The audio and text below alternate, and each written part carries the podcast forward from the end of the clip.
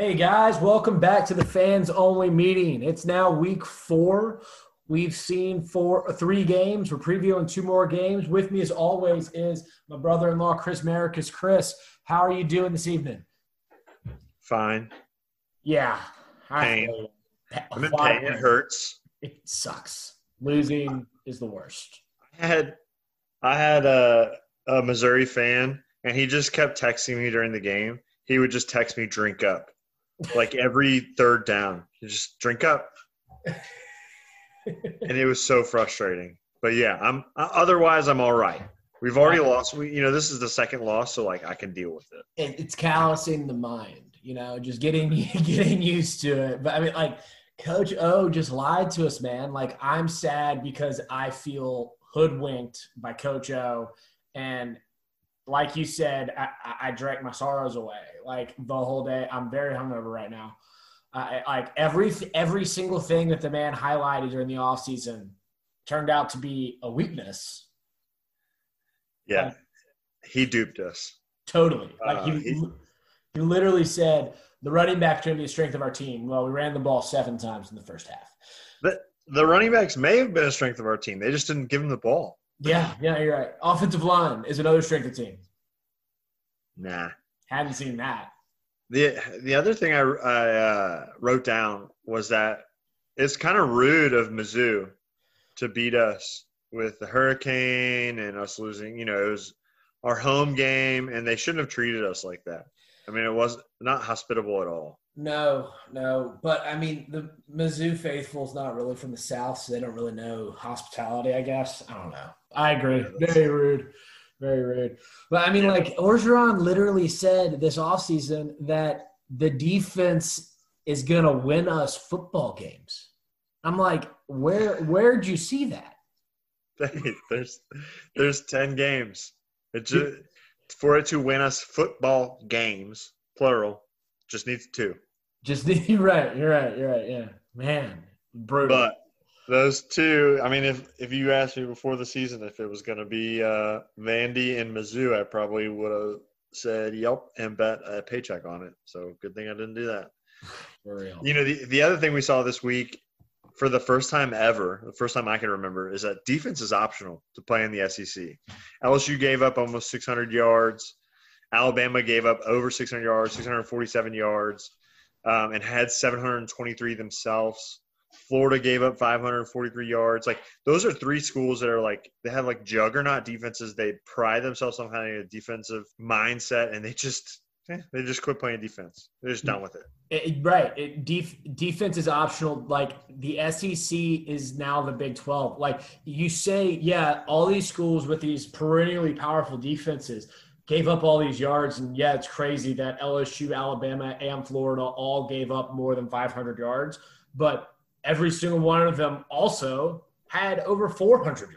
Like, The whole defense is optional. It's not just those teams having bad defenses this year. It's the whole league. No one's playing defense except for the Georgia Bulldogs.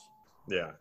It's crazy. Well, and so I was telling my wife this. I was like, I used to think – like 2013, 2014, I used to think it would be so nice to have a good offense, like to have an incredible offense. I'd be like, I don't even want a good defense. A good offense would be so much more fun, like pining over what TCU and Baylor have. But then, like, now we have it. It's like, it's so much worse because with a good defense, you can watch the game. Your defense gets a stop. You're like, okay, now we just need to score on offense. And then you do a 3-and-out, and then you're like, okay, well, at least our defense will stop them. Right. Now it doesn't matter what your offense does. Your defense isn't going to stop them. So it's just like – if the defense does something good, then, like, at least you're still in the game because, like, if your offense sucks and your defense is good, no matter what happens, you're still going to be in the football game. Right now we're just – it just seems like we're not, and – Alabama giving up 650 yards of offense is just absolutely ridiculous for a Nick Saban coach team. And Florida doing almost giving up 550 is absolutely insane. But let's move on. Defense is now optional. We're Big 12 fans now, apparently. So let's get into the games we covered last week. Let's talk about it. Florida A&M. Going back on the defensive side of things, Florida literally could not get off the field on third down. Yeah, 12 for 15 on third down is insane. But, I mean, I like congrats to Texas A&M, I guess. Yeah. Not from me. Not from me personally, but congrats to Texas A&M. I mean, you're fine. Rush seems like a nice guy, so, like, I'll, like, tip my cap to him, but, like, whatever. Yeah. Congrats to Rush. Yeah. Personally, no specifically, only. But, like, I've seen some stuff that's, like, Skip Bayless used to destroy LeBron James and say he wasn't clutch. I think people rip into Kellen Mond, too, for the same type of thing. He can't win big games. And it's like people are like, no longer say that Kellen Mond cannot win big games. Hell no. He just won one. That doesn't count. Yeah. It's like it's got an asterisk by it. Let's move on. And the other thing that was really fun, just reading through Twitter on this game, it's happened at the same time as the LSU game. So I'm watching this game, and I'm seeing A&M have success on my cell phone while I'm watching the LSU game on my TV. And I'm watching it, and I'm looking at Twitter on my desktop, and the Florida fan base was literally calculating what Todd Grantham's buyout was after, like, during the game because of how bad they were on third down. It was ridiculous. I hate to say it, but I know the feeling, you know? Yeah. Yeah, no, I did. But this is the last thing I'll say on Texas A&M Florida, but, like, it just goes back to, like, everything we want to happen and everything we think is going to happen on this podcast just comes out being wrong. Who knew? Who knew? Not us. Who knew that starting a podcast would cast a magical spell that, like, guaranteed sadness? Verbal meme. We're going to be like Paul Rudd, except for instead of smiling, we'll just be crying. But safe. Who would have thought? Who would have thought? Look at us. Two sorry suckers. Yeah. Speaking of some not-so-sorry suckers, Georgia's the real deal, and they showed it against Tennessee. Yeah. I mean, all facets of the game. They look good. They did. Tennessee looked good. Tennessee might be the second most complete team in the East. And they held their own for half of the game against UGA. They're a good team, not a great team, but they are a good team. For the first time in a long time, they are an actual good football team. And Georgia's manhandled in the second half. Yeah, Georgia looks like a world beater. They look good. They look like the best team in the conference. Because in the same weekend, Alabama played a lesser Ole Miss team and gave up 650 yards of offense. Yeah, but I don't know. Old Miss, as I like to call them, with Lane Kiffin is going to be fluky all year because he's going to get them up for games, but I still don't think they, like, win too many that they shouldn't. Yeah. We'll see. I know. But Pruitt's performing, man. Pruitt looks good. Pruitt's a good hire. They got their guy, clearly. And the mailman at Georgia, dude, that guy is delivering. It's going to be interesting to see how he does against Bama this week. Kind of previewing one of the games we're going to be covering. Him delivering, just playing from ball, like our guest Steven said a couple weeks ago. It's true. And then the UGA defense, man, they're just insane. They're a brick wall. Yeah. Stetson Bennett IV is going to be like an Athens legend for years to come. Yeah. That actually brings me to my comment from Mark Maxwell. Stetson Bennett is undoubtedly the most famous walk-on quarterback in SEC history, having his first two starts beating Auburn and Tennessee. He's going to be a legend. He's going to have a bar called the Post Office and in downtown Athens someday. He's never going to have to buy anything ever again in Athens. So the next game that we're going to cover is the Florida LSU football game, which recently was postponed due to COVID-19. We actually recorded the majority of this intro and all the interviews prior to the postponement, but we wanted to come back and change this because we didn't really feel like what we had was fitting at all to what's actually going to be happening on Saturday, which is no football game. Yeah.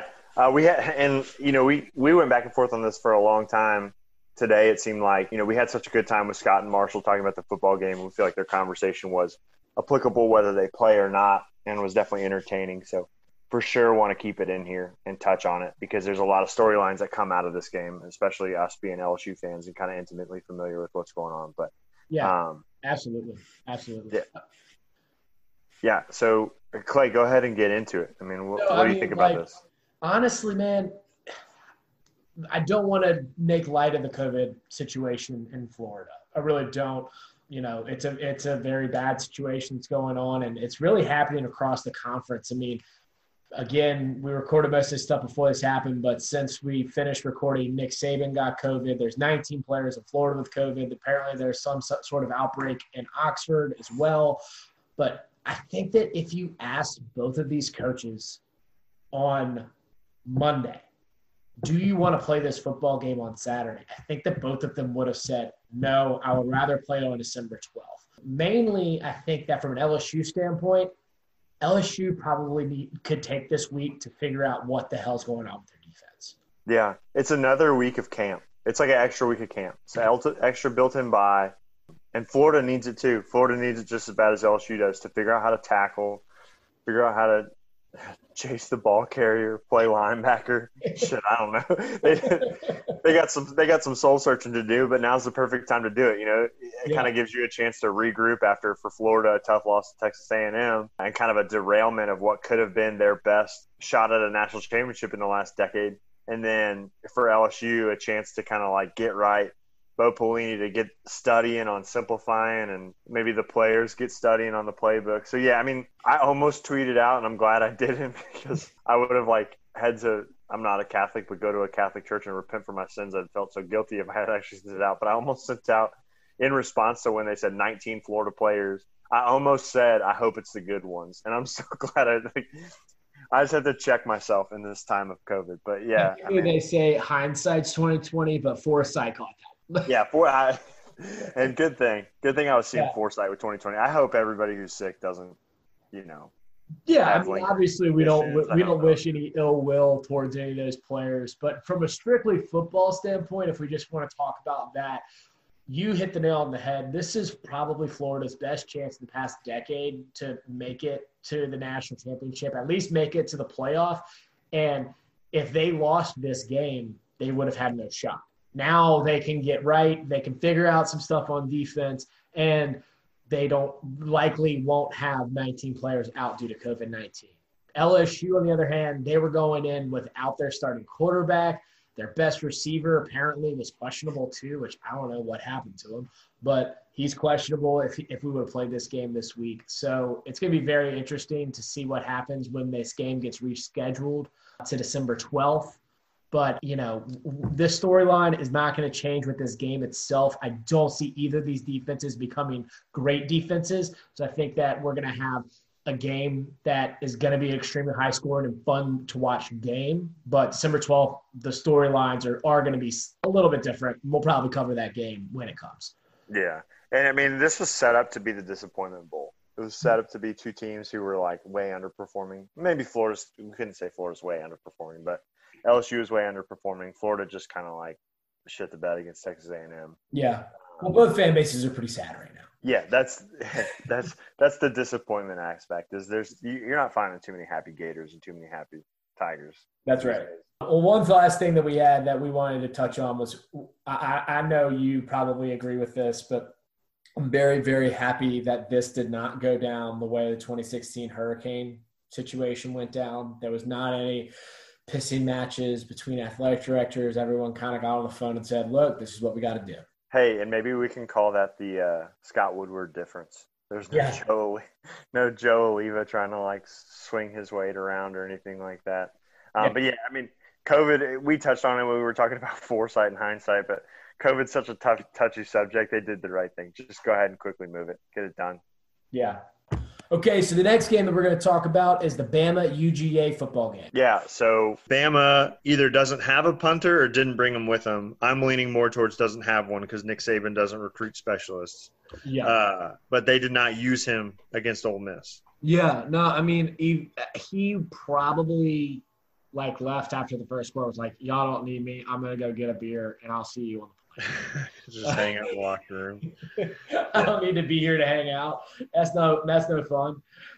But UGA, I think that this game is going to come down to, is UGA going to be able to stop Bama because they're going to be able to move the ball, or is Bama going to be able to move the ball and is UGA going to be able to keep up with Bama? Yeah, and when I think the matchup definitely favors Bama because I don't think Mac Jones. I definitely think Mac Jones is the better quarterback of the two. This is definitely a game that we need to predict because we're always wrong, and we need to predict that Bama beats Georgia so that Georgia wins. Yeah. Yeah, man, I don't know. I'm so frustrated in myself. I'm so disappointed. But, yeah, it should be – historically it would be a big, ugly, strength-on-strength game. But it looks like it's going to be – probably. I would suspect it's going to be a shootout. No matter what happens, it's going to be a shootout. Yeah, I mean, Alabama's defense did struggle against Lane Kiffin, but Lane Kiffin's Lane Kiffin. So Lane Kiffin's kind of an offensive genius. I don't see Georgia move. I guess I have a little bit of a different opinion than you because I don't see Georgia moving the ball quite like Ole Miss did because Ole Miss has Lane Kiffin call the shots. And Lane Kiffin also was on Nick Saban's staff for 5 years. Yeah, and I refuse to believe that the Alabama defense is as bad as what it looked like on Saturday. Yeah. Until I see that consistently for a whole – I mean, I guess I can't say oh, I won't believe it till I see it because I just saw it, but I won't believe it till I see it again. How about that? Yeah, no, that's totally fair. That's totally fair. I mean, you can't think that Alabama's going to have two stinkers like that in a row. Because, I mean, there was a point in the fourth quarter, for most of the fourth quarter, where it looked like Bama might actually lose. Yeah. Which was shocking. If it wasn't for that screwed up onside kick by the Ole Miss kicker. Yeah. All right, so let's kick it over to the fans now. Yeah, so this week, like we said, we recorded some of the interviews before the cancellation and all the COVID news broke. But we've got Scott Sandlin, repeat guest, and we got Marshall Berg coming on to talk LSU from a perspective as if the game were happening, but it was kind of an overarching conversation that we had a lot of fun recording. So we're going to go right into that. Y'all can play the game as if it was to happen. Maybe use your imagination. And then we go Mark Maxwell, archivist and historian for UGA. And then we close out with Frank from Bama, and he gives a strong interview too. So we'll see you on the other side. Okay, joining us, we've got fans from Florida and LSU covering a spicy rivalry that's east-west, and it has a lot of history behind it. Representing Florida for the second week in a row, we've got Scott Sandlin off a tough loss to Texas A&M. Sorry to bring it up. And then equally sorry to bring it up, off a tough loss to Missouri, we've got Marshall Berg joining us for the first time on the show. Thanks for coming on, guys. How y'all doing? I'm here. I'm here. Glad to be here, not to be alive as an LSU fan, though. Too sad to say hello this week. Yeah, okay. So, Scott, I'll go in alphabetical order and also in least disappointing order, but still disappointing order. In one word, explain your defense. One word? One more phrase. I'll go with the reason that I drink / Todd Grantham is on Georgia's payroll. Just the ineptitude across the board. It burns me to my soul, to my very core, because it's not like we don't have talent on the defensive side of the ball. Yes, we've lost a lot of our pass rush. We lost C.J. Henderson last year to the Jaguars, which I'm a fan of. So misery is my main game, if you guys couldn't tell. But 548 yards, I think, is what it was. Is this the Big 12 that we're playing in all of a sudden? I don't understand. There was a fake tweet yesterday that went out from a fake Brett McMurphy Twitter handle that said that Todd Grantham was fired. And I stood up from my work chair and I looked over at my girlfriend and I yelled, "Jesus is real." And she said, "What, are you okay?" And I said, "Jesus is real." And I just kept repeating it. And then I looked at the tweet and I saw 2 R's in the Brett McMurphy thing. And I realized that once again, Satan had won and I was duped. Indeed, Satan is real. I mean, but y'all still have the same coordinator. Y'all had good defenses with Grantham, and I don't understand what happened. Y'all did last year on defense. Honestly, I've been pissed off about Grantham for the last year especially, too. I think our talent is just what hit it. He made some terrible play calls just throughout the year last year. And, I mean, this year, it's honestly like he's an offensive coordinator almost. He's trying to make sure – that the ball is flying through the air or running into the end zone, regardless of who happens to have the ball. I don't know what's going on, but I would like for him to be gainfully unemployed. do you know his buyout right now, off the top of your head? Whatever it is, I will start to GoFundMe. We got the money for it. I mean, we have the money for it. So I don't care what it is. Just throw money.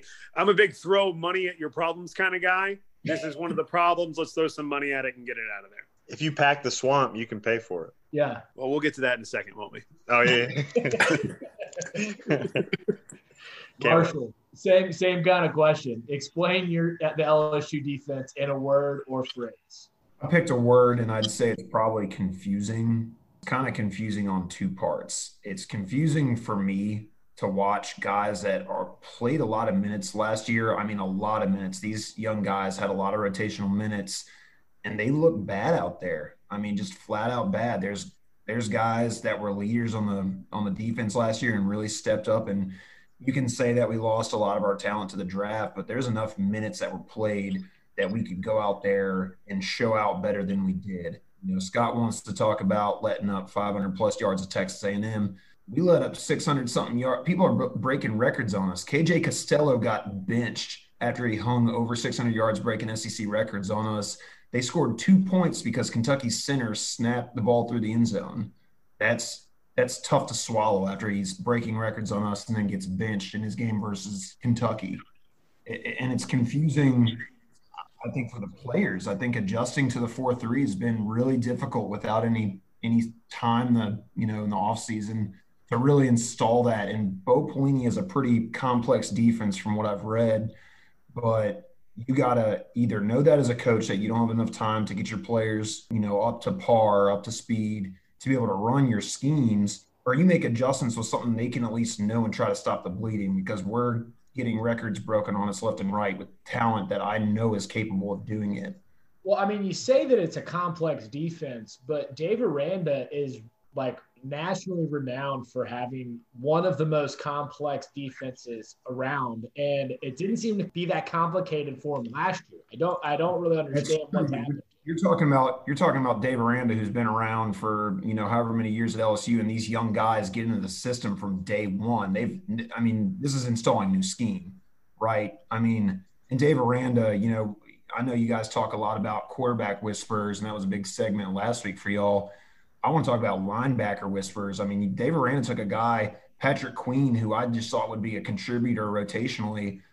That guy might win defensive rookie of the year in the NFL this year. I mean, he went from rotationally playing that I only thought was going to get minutes, spelling out Michael Divinity, and with Divinity's issue, saw the field a lot more, and he ended up rising his draft stock all the way to the first round and dominating for the Ravens right now. I want to start a GoFundMe to get Dave Aranda away from Baylor to come back and be the defensive coordinator at LSU. Yeah, let's start that. But back to linebacker thing. Damone Clark was a good player last year. I mean, I watched him with my own eyes, said this guy is the truth. He is getting after the quarterback. He looks strong back there. He played a lot of snaps. And this year he's the number 18, which, this is a tradition that might need to die after this year, because he doesn't even look like he's hustling out there. He looks lost. He looks like he's waiting for other people to make the tackles. He looks slow. And I don't want to go in on him because I think he's a great kid and a great leader, but you can't tell me that there's not people on the bench that want to play more, want to get to the hole faster, want to learn this scheme better than what I've seen with my own eyes so far in 3 games. Yeah. All right. Let's get a pick-me-up. Everybody cheer up. We're going to talk about offense now. Scott, in the same question format, in a word or a quick phrase, describe your offense. Florida's offense is the first time you spent the night at your buddy's house in 6th or 7th grade, and his parents, they didn't put a block on the HBO channel, and you got to see porn for the first time in your life. And it was just the greatest thing that you've ever witnessed. And you were like, holy shit, where did this come from? I've been without this for the last 10 to 11 years, depending on your age, or however long you've had to endure Will Muschamp or goddamn Jim McElwain. It's the same thing. It's the exact same thing. It's like watching Da Vinci paint or whatever he did, but then someone throws it on the ground named Todd Grantham and crushes all your hopes and dreams because he doesn't want you to be happy in this world. This is the happy segment. We want to hear it. Right. So the Kyle to Kyle connection is obviously electric. You know, before the season started, I think Mel Kiper and Todd McShay, you know, all the draft heads, they had this this tight end out of Penn State ahead of Kyle Pitts, just as far as the rankings are concerned. And us down in Gator Country, we scoffed at such a thing because we knew exactly what we had. I think Pitts had, five or six touchdowns the entirety of last year, but he was still such a dominating presence on the field. You could really see that his junior year he was going to absolutely take off. And I mean, the kid's unstoppable. It's like watching LeBron James, you know, on the basketball court, you know, playing a bunch of AAU kids. I mean, it's insane to watch. You know, like I mentioned last week, very happy with all of our receivers, very happy with the route that our offensive going. You know, we've got a lot of tall guys, we've got a lot of big guys, and Kyle Trask is throwing it to him, doing a good job. You know, he made a couple mistakes last weekend, but, you know, he's really not the reason that we lost. He's the reason that we're in this. I do think he's a legitimate Heisman contender, which is the first time that we can say that since good old Jesus was in town. So it's a very refreshing thing to see for the Gators. It's a lot of fun to watch. Right? The last guy you put a tight end, that's the Jesus you were referring to? Something like that, yeah. The quarterback tight end guy that somehow beat what was it? The Steelers when he was on Denver with one throw to – I don't even remember who it was to. But, yeah, that guy. I didn't know Aaron Hernandez played for the Broncos. Aaron Hernandez. Oh, that Jesus. You mean last year tight end from Florida? Yeah, there's a documentary about that guy. I don't know if you've seen it. It doesn't end well for us or the university as a whole. Urban Meyer. See, this is the positive segment. You can't get me started on Urban Meyer. I'll just go off. Urban Meyer's the worst. It's his fault. He got us 2 national championships, but he's actually Satan. Todd Grantham, Satan B. Urban Meyer, Satan A. Classic 1A, 1B situation. So, Marshall, you know, maybe you'll answer with the same type of thing, like kind of pornographic description, but in a word or phrase, what do you think of the LSU offense? Yeah, just to go back to Scott's pornographic reference there, how do you think we felt after years of the Les Miles system when we started out the season last year scoring 40-some-odd points, throwing to tight ends, throwing to running backs? That was a blue ball from a long, long, long era.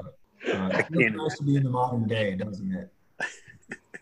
I truly, honestly can't imagine. I remember last year, my buddies and I were like, man, can you imagine if LSU had a quarterback this whole time? I mean, they'd be Alabama. But, God, that year last year, listen, you guys had the year of your lives last year.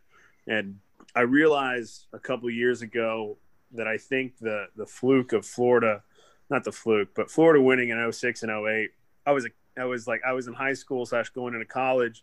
So I thought that would be the norm. But no, these things are few and far between, and life is fleeting, as is your happiness. So we should all just accept it and embrace the good times while we can, because then we lose to the likes of A&M and Jimbo Fisher and Missouri.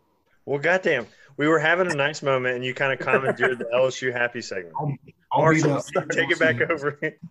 My word or phrase would be surprising. I think in the offseason, most everybody said that our biggest question marks are all on offense. Our biggest question mark is Myles Brennan. Obviously has the impossible task of following up the greatest season of a single player in college football history. And honestly, even from the first game when he looked a little off and didn't have the greatest reads, I still said, everybody calm down. I think it's there. And 3 games in, I think everyone can get on board saying that we're in pretty good hands in the quarterback position.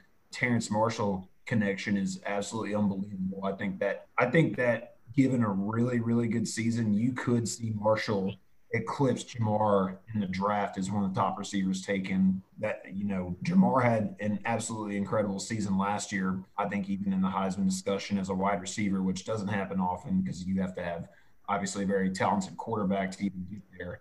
But if Terrace keeps dominating the way that he is and he keeps becoming this huge red zone threat, I mean, he's unstoppable in the red zone. I really think that you could see NFL GMs say, you know, I don't blame Chase for sitting out the year, and, you know, he's probably going to stay in shape. I don't have any concern about that. But you got a guy that's physically going to be bigger than Chase, possibly faster, pending combine results. I think you're seeing potentially Bo Pelini waste a year of one of the Terrace Marshall could go up there with the Jarvis Landry, Odell Beckham.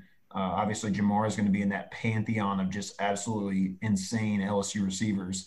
And to call this out, because I mentioned this with my boss earlier, at one point last season, you had on the same field for a game, you had Ja'Marr Chase, Justin Jefferson, Terrace Marshall, Jalen Waddle, Jerry Jeudy, Henry Ruggs, and Mechie all on the same field playing at the same time.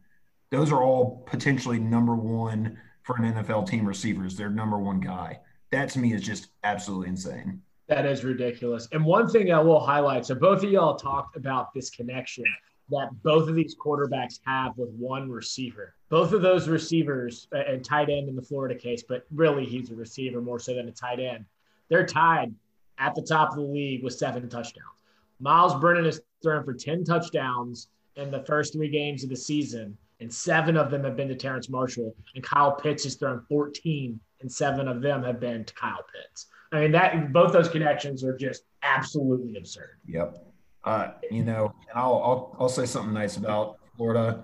Watching Kyle Pitts last year, I said, this dude is first-round tight end. Oh, he dunked all over Stingley last year. It was unanimous first-team All-American. Yeah, he abused Stingley a few times, and I said, this guy's for real. He's going to be a problem. The fact that he's not draft eligible, but you're seeing it in real time now. He's dominant. I think really they kind of measure up to one another, right? They're both kind of the red zone big body threat, but they're so crisp with their route running and so sure-handed that you throw anything in the radius and just forget about covering it. Yeah, especially if LSU runs out there in zone. One thing's for sure, these teams have not lost any games in their offense.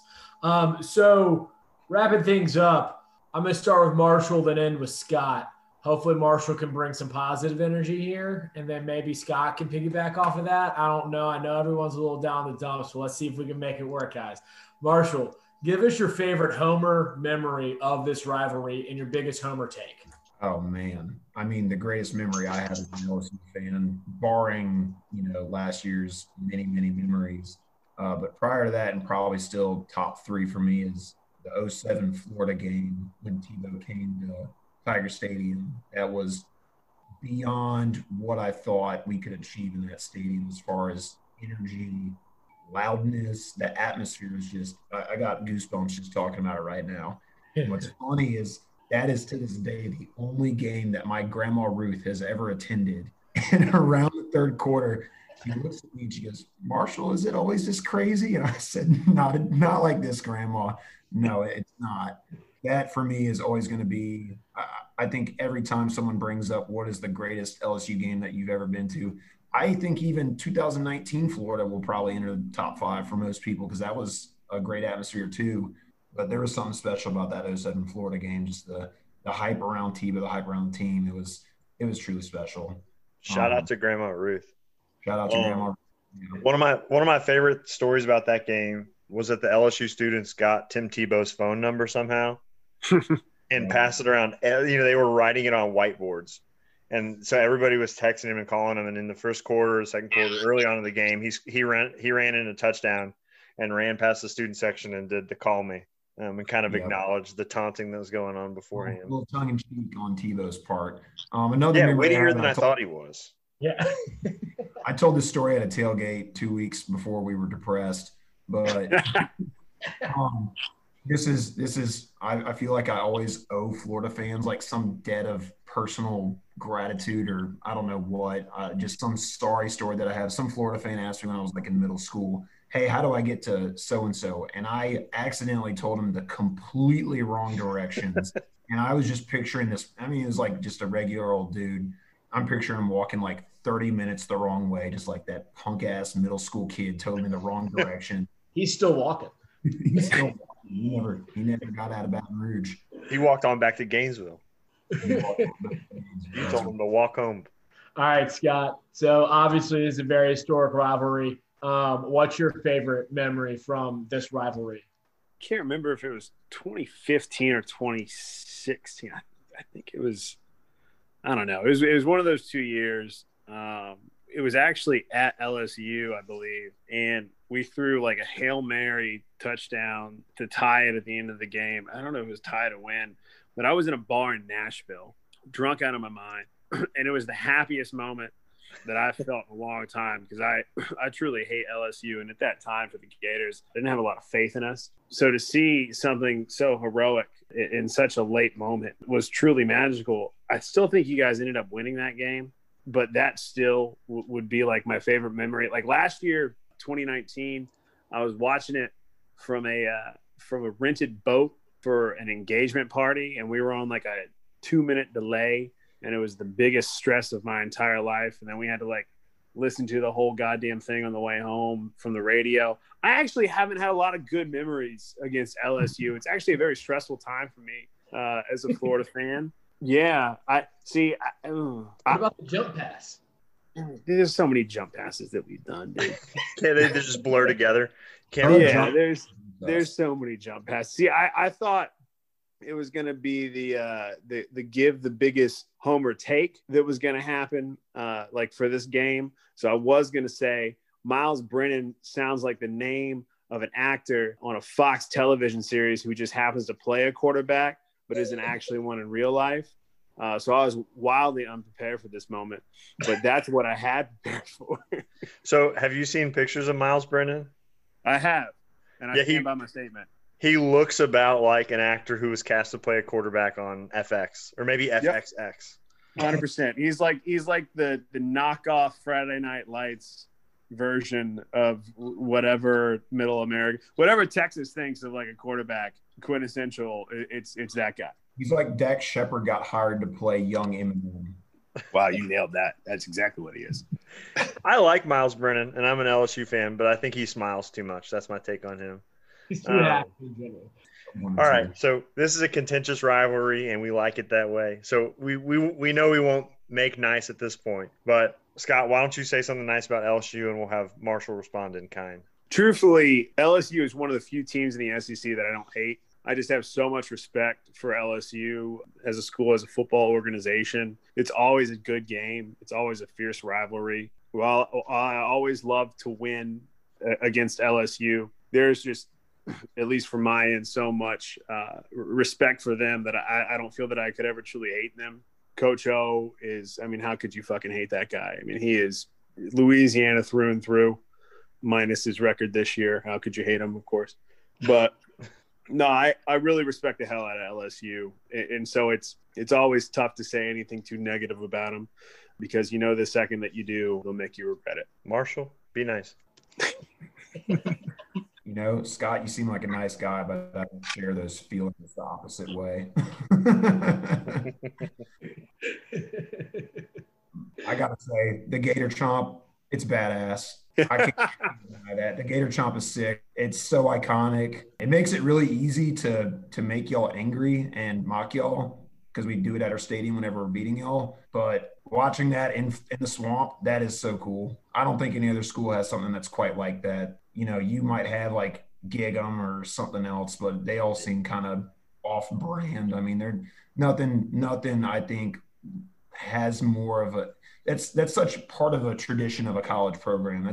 I love the pageantry of college football, and the Gator Chomp is up there with just awesome traditions. I think the only thing that comes close, and I may strike a chord with Scott, and I apologize in advance, but the only thing that comes close to the Gator Chomp as far as like just visually impressive is the Florida State war chant. Yeah, that when they're all doing that. Back in 2013 when they were all doing – I mean, it was like just a sea of it in sync. It's fucking sick, man. Cut this part. Florida State is actually a really good time and a fun stadium to go into a thing too. Cut that part. Yeah, we can cut that for you. No, we'll definitely cut that. Don't worry about it. I actually did forget.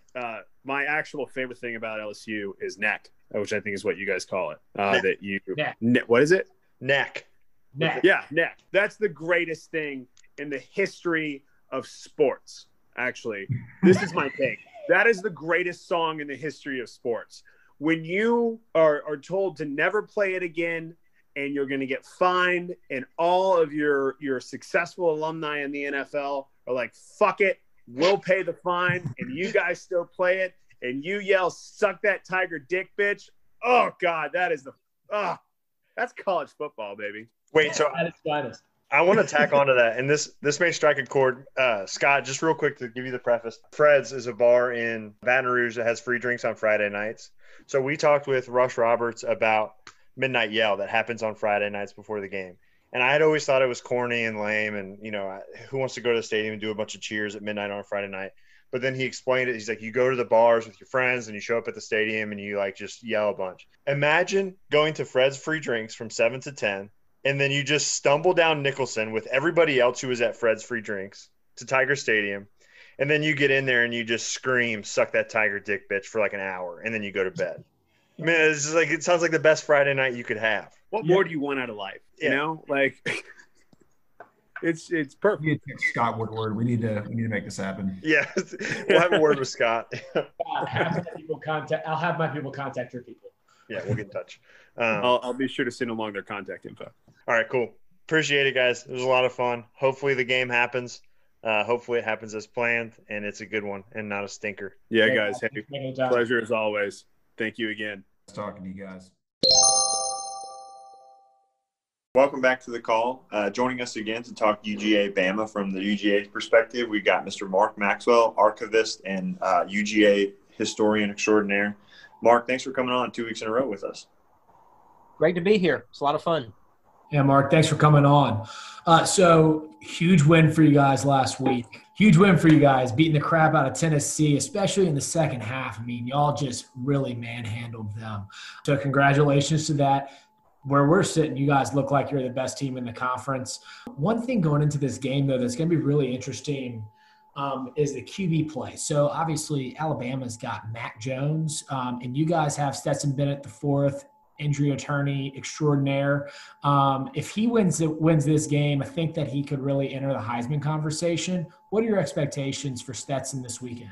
Well, you know, when I saw your questions initially and asking, you know, about Stetson winning the Heisman, I realized that it is 2020, and I guess the world is about to end.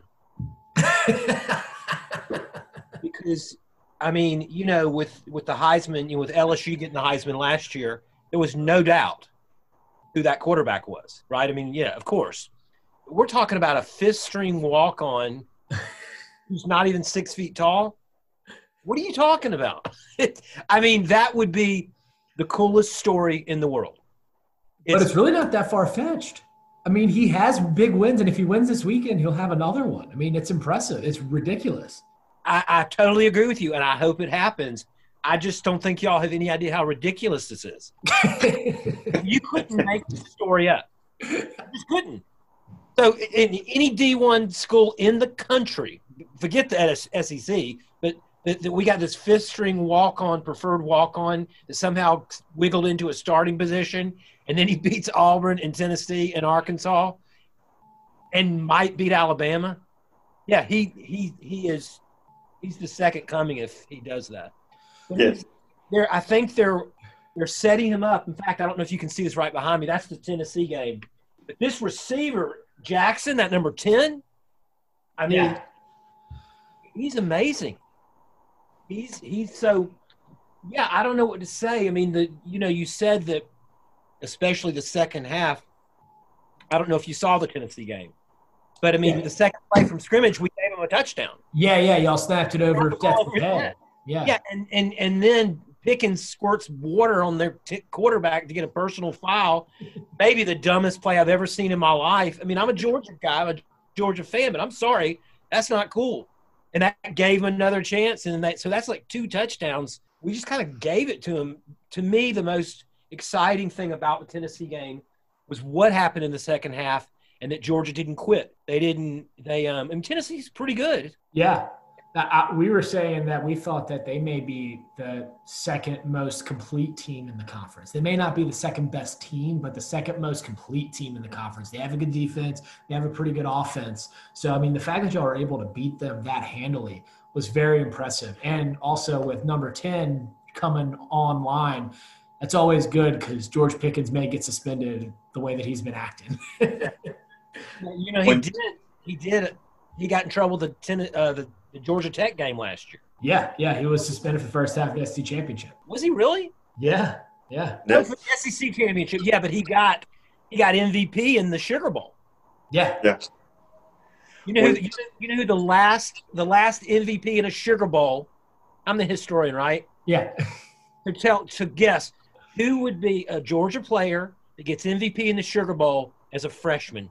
Herschel. You got it. Yeah. That's the only one you can guess. I mean, that's like guess number one for Georgia. It is the only one, but that's pretty cool for Pickens. I mean, he's a good athlete. Yeah. He's really good. He just needs to – everybody just says he's young. He needs to dial it back a little bit. Okay. Moving to question two, we feel like this game is going to be decided in one of two ways. Can UGA stop Bama and that incredible offense they've got with Mac Jones?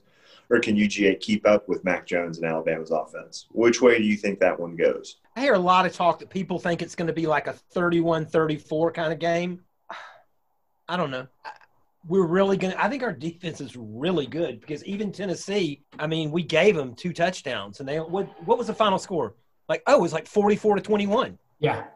Yeah, one of the touchdowns was just ridiculous. Yeah, so I don't know. But then Alabama, they played Ole Miss. Mm-hmm. Like over 100 points scored or something, right? I mean, yeah. There was no defense played in that game. Yeah. So, yeah, it's going to be, and it's a night game, I think.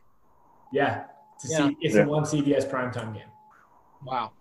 They burned it for the whole year on that game. It was CBS last week with Tennessee, but there was a 3:30. Right. So this one's going to be kicking off in primetime on CBS at 7:30. They get one of those a year. In the past few years, it's been LSU, Alabama. This year, obviously, that's not going to be the case. This year, it's going to be you guys versus Bama, which is very fitting. That kind of leads me into our last question here. So Nick Saban is 21-0 against his former coaching tree, and Kirby Smart obviously is in that coaching tree. He's probably the longest tenured assistant coach that Nick Saban's ever had on his staff. He's the closest to ever beat Nick Saban in that national championship game. Is there a chance that Kirby Smart makes it 21-1, or do we think that it's going to be 22-0 and leave in Tuscaloosa? You think y'all are going to be able to come out with a W, make it 21-1, or you think it's going to be 22-0? My 2 favorite words are eventually and initially. Or initially and eventually. I did look at the kind of – Saban's just a different guy, right? It's crazy. It's just a magic – well, I mean, and you realize in that national championship game at halftime how he changed quarterbacks. Mm-hmm. I mean, I don't know if any other coach in the country would have done that. Mm-mm. Yeah. But he did. No one's to pull that off. No, and then in the SEC championship the next year, Tua gets hurt. They did the same thing. He went the other way. He flipped. Who's Alabama's second-string quarterback? Freshman. Oh, Bryce Young. Yeah, Bryce Young. Okay. He may get some playing time. He could flip him again. Bryce Young's like the same as Tua. Yeah, because he flipped him because what it was hurt in the national championship game, Alabama was horrible in the first half. Yeah. Yeah. Whether we prepared for that other quarterback or not, I don't know. With my 2 words, initially and eventually, I'm going to have to go with eventually Kirby's going to win. It's probably going to be this weekend. Because he's going to get him one of these days. He's the one who's going to do it. Yeah, he certainly hasn't initially. He's 0-2, right? I think that's right. Yeah. I'm pretty sure they've only played twice. And they were both really close games. Yeah, they were. Yeah. So, I think out of anybody, I was thinking that the Clemson head coach, what's his name? I know he's an Alabama guy, but he's not a Saban guy. Right. Yeah. Yeah, he's too old. Yeah. Right. When was Saban at LSU? He left in 2005. But he was good there. He was great there. Yeah. Yeah, he's been great everywhere, I guess. Yeah. Can't stop. So, eventually and initially, I'm hoping this weekend is eventually. Yeah, this could be the one. I mean, you guys have the team to do it. Let's close out. You know how we like to close out. But can you say something nice about Bama for us? We got something to put on tape here. Yeah, just the program. They're Alabama. It's almost like I know y'all don't – and I don't hate them. I know I'm the only one in the room. I do. We do. Definitely. Yeah, they're playing – I respect them. And they always seem to find a way to win. I tell you, ending with I really wanted to research the history of Georgia, Alabama. And just going back to Wally Butts, I mean, Coach Rick has the best coaching record against Alabama, and he's just 500, 3-3. Yeah, Julie was 3-5, but he was coaching against Bear Bryant every time. Right. Yeah. So, and then Golf was 1-3. So, and Coach Rick was interesting. He his first three games against Alabama, he beat him. He was 3-0, and then he lost the next three. So yeah, similar story to Les Miles at LSU. Yeah. So let's hope that I mean, the whole Alabama thing, they're just always good, and when you beat them, you've done something. Yeah. And so yeah, that's kind of my. I don't hate Alabama. I respect them, and I sure hope we can beat them this weekend. That would be really cool. Yeah. Well, I hope so too. We touched on it. Neither Clay nor I like this. Yeah, I want to see Alabama lose. I don't think LSU is going to be doing it this year. So they do play Alabama every year. Yeah, every year. Yeah, you have to. Yeah, let me ask you this, and this is one question I have. It's on you. Maybe your listeners will enjoy. At the beginning of the season, I thought I heard that the SEC was going to play all SEC, and at the end of the day, the two best teams, regardless of the conference, were going to play each other. Is that not true? No, it's still East-West. It will be East-West. Okay. So we might get this game twice. Very realistically, we might get this game twice. And if that's the case, seriously, I want Georgia to lose this weekend. Yeah. Get them the second time around. They won't lose twice. Yeah. Yeah. I mean, look what happened with Auburn. That's just too hard. That's just too hard. Although last year's LSU team probably could have beat teams twice. Yeah. Well, it's so painful to live in the past. All right, let's wrap it up there. Mark, I appreciate your time 2 weeks in a row. All right. Thanks for coming on. Yeah, thanks. Go Dogs. There it is. There it is. Go Dogs. All right, welcome into our first fan interview of the week. We've got Frank Shotgun, no matter how you pronounce it, it's Shotgun, from Alabama this week. Huge matchup with Bama UGA. Frank, thanks for coming on. Absolutely. Thanks for having me. Yeah, our pleasure. First question for this week. Mac Jones looks incredible. He looks way better than I thought he was going to look. And I think – whenever he celebrated touchdowns. He runs down the field. Yeah, why does he run like such an idiot? You can answer that in your answer. He's got himself firmly planted within the Heisman conversation. You could argue that this is his first real test with the UGA defense. What are you expecting out of him this week? First question, I think the last person to wear number 10 and quarterback for Alabama who ran down the field like that to celebrate touchdowns was A.J. McCarron, so – he might be taken after AJ a little bit in that case. They just need to stretch. He needs to do some like hamstring stretches or something. He's a big guy, you know. You get down to field level, you know. He's 6'3". I feel like his size and that kind of gets overlooked a lot of times. But I agree, you know. He has really impressed me, and he looked good last year, to be honest. At the end of the season, cleaning up for Tua. Him coming in, you know, being the guy this year, he's really taken on that role. He plays with a very calm demeanor. I think that's really an asset for him. He's also great under pressure. He's completing like 60% of his passes under pressure. So I think a big thing for Georgia in their pass rush, if they're going to have success in slowing him down, is to get him on the ground rather than just, you know, mess with his cadence or whatever. They got to get to and bring him to the ground. But yeah, overall, his stats are unbelievable through the first three games. You know, he's Pro Football Focus has him as the second best quarterback in college football right now. And from an Alabama fan's perspective, nothing wrong with Mac Jones in the offense right now, you know. So this is definitely the biggest test for him, going up against this very elite defense, probably just about the only elite defense in the SEC right now, which is kind of sad to say, but what the hell, man? Why'd you have to say that? It's definitely going to be a great matchup, and I think he's ready for it. Well, so Frank, kind of piggybacking off of that great defense question, looking at this game after watching the Tide and watching the Bulldogs play this past weekend, I foresee one of two things happening. Either UGA is going to be able to stop Alabama's offense, or UGA is not going to be able to stop Alabama's offense, and they're going to have to keep up with Alabama's offense. What do you think is going to happen? You think Alabama's going to be able to move the ball, Or do you think that UGA is going to stifle them and it's just going to turn into a slugfest? So I do believe UGA can stop Alabama. I also believe that they can score to keep up with Alabama if it becomes into an offensive slugfest. I think early on, I could see Alabama struggling at the beginning, especially with running the ball against Georgia's front seven. Really, nobody has run with success against Georgia. I think they're averaging just under 40 yards a game to running backs. Actually, the last time a running back scored a touchdown against them was 2018 SEC championship game, Josh Jacobs.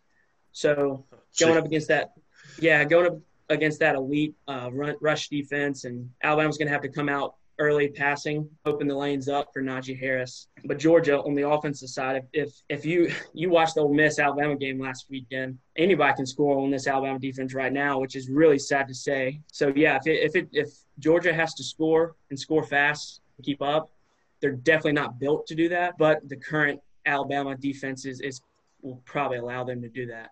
Are Alabama fans wanting to put Nick Saban on the hot seat the same way LSU fans are wanting to fire Bo Pelini? If any Alabama fan puts Nick Saban on the hot seat, they probably hear a couple words from me, and I wouldn't consider them an Alabama fan or somebody who went to this school. They probably just live in the state. But no, everybody wants Pete Golding's head right now. He's the scapegoat right now. But I did appreciate Saban's comments. You know, he's supporting the players, and he believes he's got the players and can turn the defense around.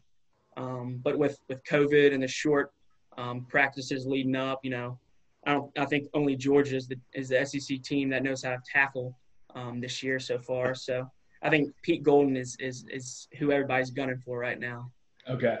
Well, I expected offenses to struggle more than defenses with COVID and a lack of like in-person contact and practice and everything like that. But it seems like it's the opposite. The offenses got their installs done.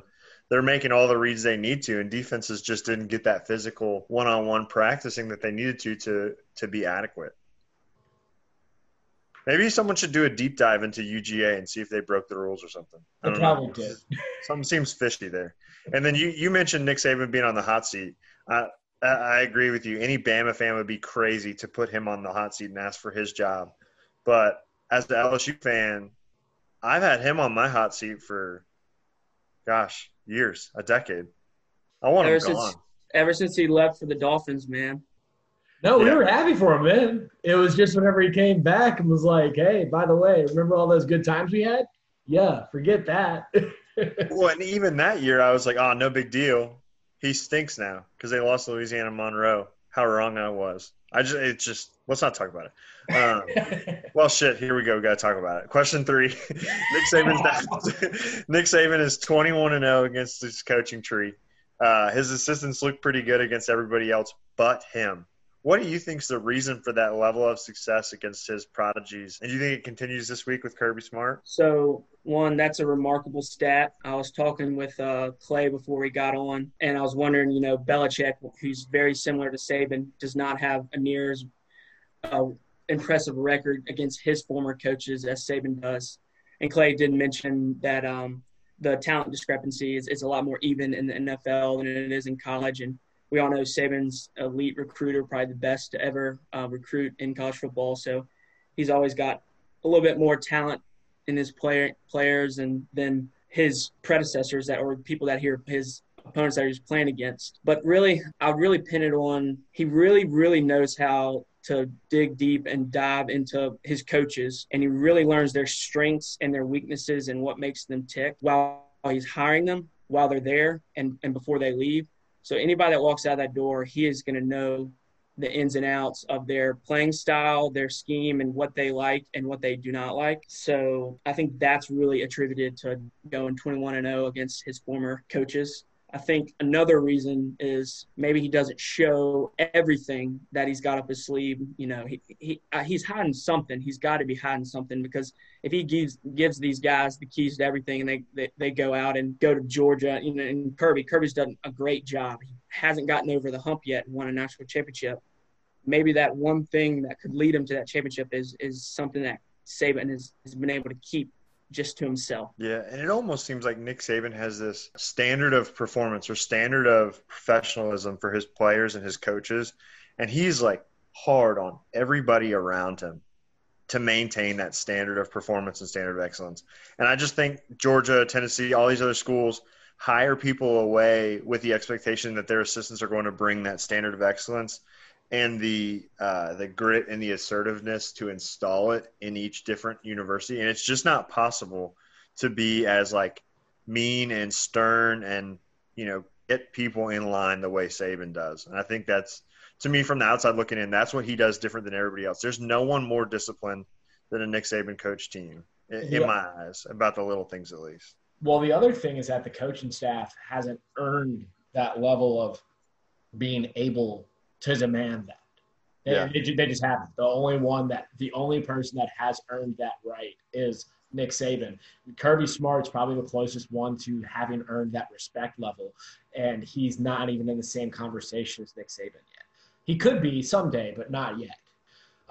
So, Frank, one thing that we like to do to kind of wrap these interviews up, obviously on Saturday in prime time on CBS, you're going to hate the dogs, but you have to live with the dogs a little bit in your normal life. So we like to, instead of making enemies, make friends. So can you say something nice about the Georgia Bulldogs? I can. I've actually got two things to say. One is a half compliment, half insult. But I will say the first thing, they've got great uniforms. You know, they've got great throwback uniforms. You know, they're not too complicated. And they stick to what they've done for, 20, 30 years. And I've always thought they've had good uniforms. The other thing is, it's been 40 years since Georgia's last national championship. If you talk to any of their fans, students, alumni, the way they carry themselves and the bravado, or it's pretty impressive. You would think that they've won just as much national championships as Alabama. So their ego, I guess, if you want to say, is they've got good confidence in themselves, even with that 40-year drought of national championship. They've got unfazed self-confidence despite a complete lack of total performance. Correct, yes. Hey, and I admire that confidence. Yeah. They just don't have anything to back it up, you know. Well, as a fan of the defending national champion LSU Tigers, I can't relate as we sit here on the eve of us going 1-3.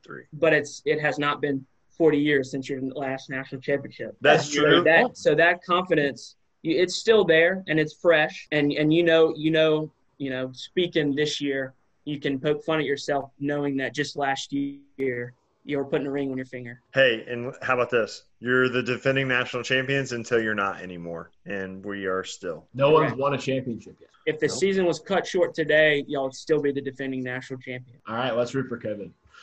Book it. Yep, season's over. Wrap it up. All right, awesome. Frank, thanks for coming on. That was a great interview. We enjoyed having you. Yeah, Frank. Absolutely. Thanks. Hopefully talk soon. All right, guys, welcome back to the studio. One thing that we missed in the intro section we were recording, we can't not talk about it, is what happened in the Arkansas-Auburn game. I mean, that was an absolutely ridiculous ending to a football game. I can't believe it happened. Yeah, Arkansas totally got shafted, and there's no amount of apologizing or sending letters to the SEC office or anything that's going to make Sam Pittman feel any better. But, I mean, Bo Nix muffs the snap and then turns around and spiked it backwards. How is that not called a fumble on the field? He can't even throw the ball forward. He stinks so bad. I mean, he can't even, like, hit the correct hat. Like, he literally just has to throw it on 50% of the field that's in front of his feet, and he can't do it. So I maintain Bo Nix stinks at football. He stinks. 100% stinks. So we're obviously not going to talk about LSU-Florida because that game was recently postponed till December 12th, so hopefully we can get back to that one and talk about it then. But let's get into Alabama-Georgia. This is a matchup that was highly touted before the season and remains highly touted, with the number two team and the number three team playing against each other. And I think this is going to be a fun one. And I'd add on to that the SEC needs to figure out how to get these two teams to play every single year twice because it's going to be a good one. Well, it definitely is going to be a good one this year. It has yet to happen with Kirby Smart as the coach at Georgia to not be a good game. Until it's not a good game with Kirby Smart there, I agree with you. They got to figure out a way to make this game happen all the time. I know Nick Saban doesn't want that, But I don't really care what Nick Saban wants. He's got everything he wants in the world. So let's give him a little bit of struggle. Let's start taking things away from him. Let's take away that Vanderbilt game. Let's take away that Tennessee game.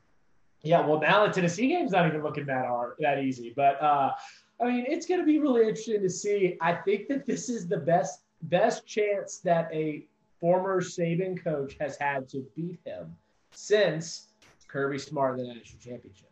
Yeah. Now's the time, if ever. Yeah, I mean, what it's going to come down to is, can Georgia stop Alabama? I don't know if they're going to be able to stop them that much, but we'll see. It's going to be fun, that's for sure. Yeah, absolutely. Well, let's end it there.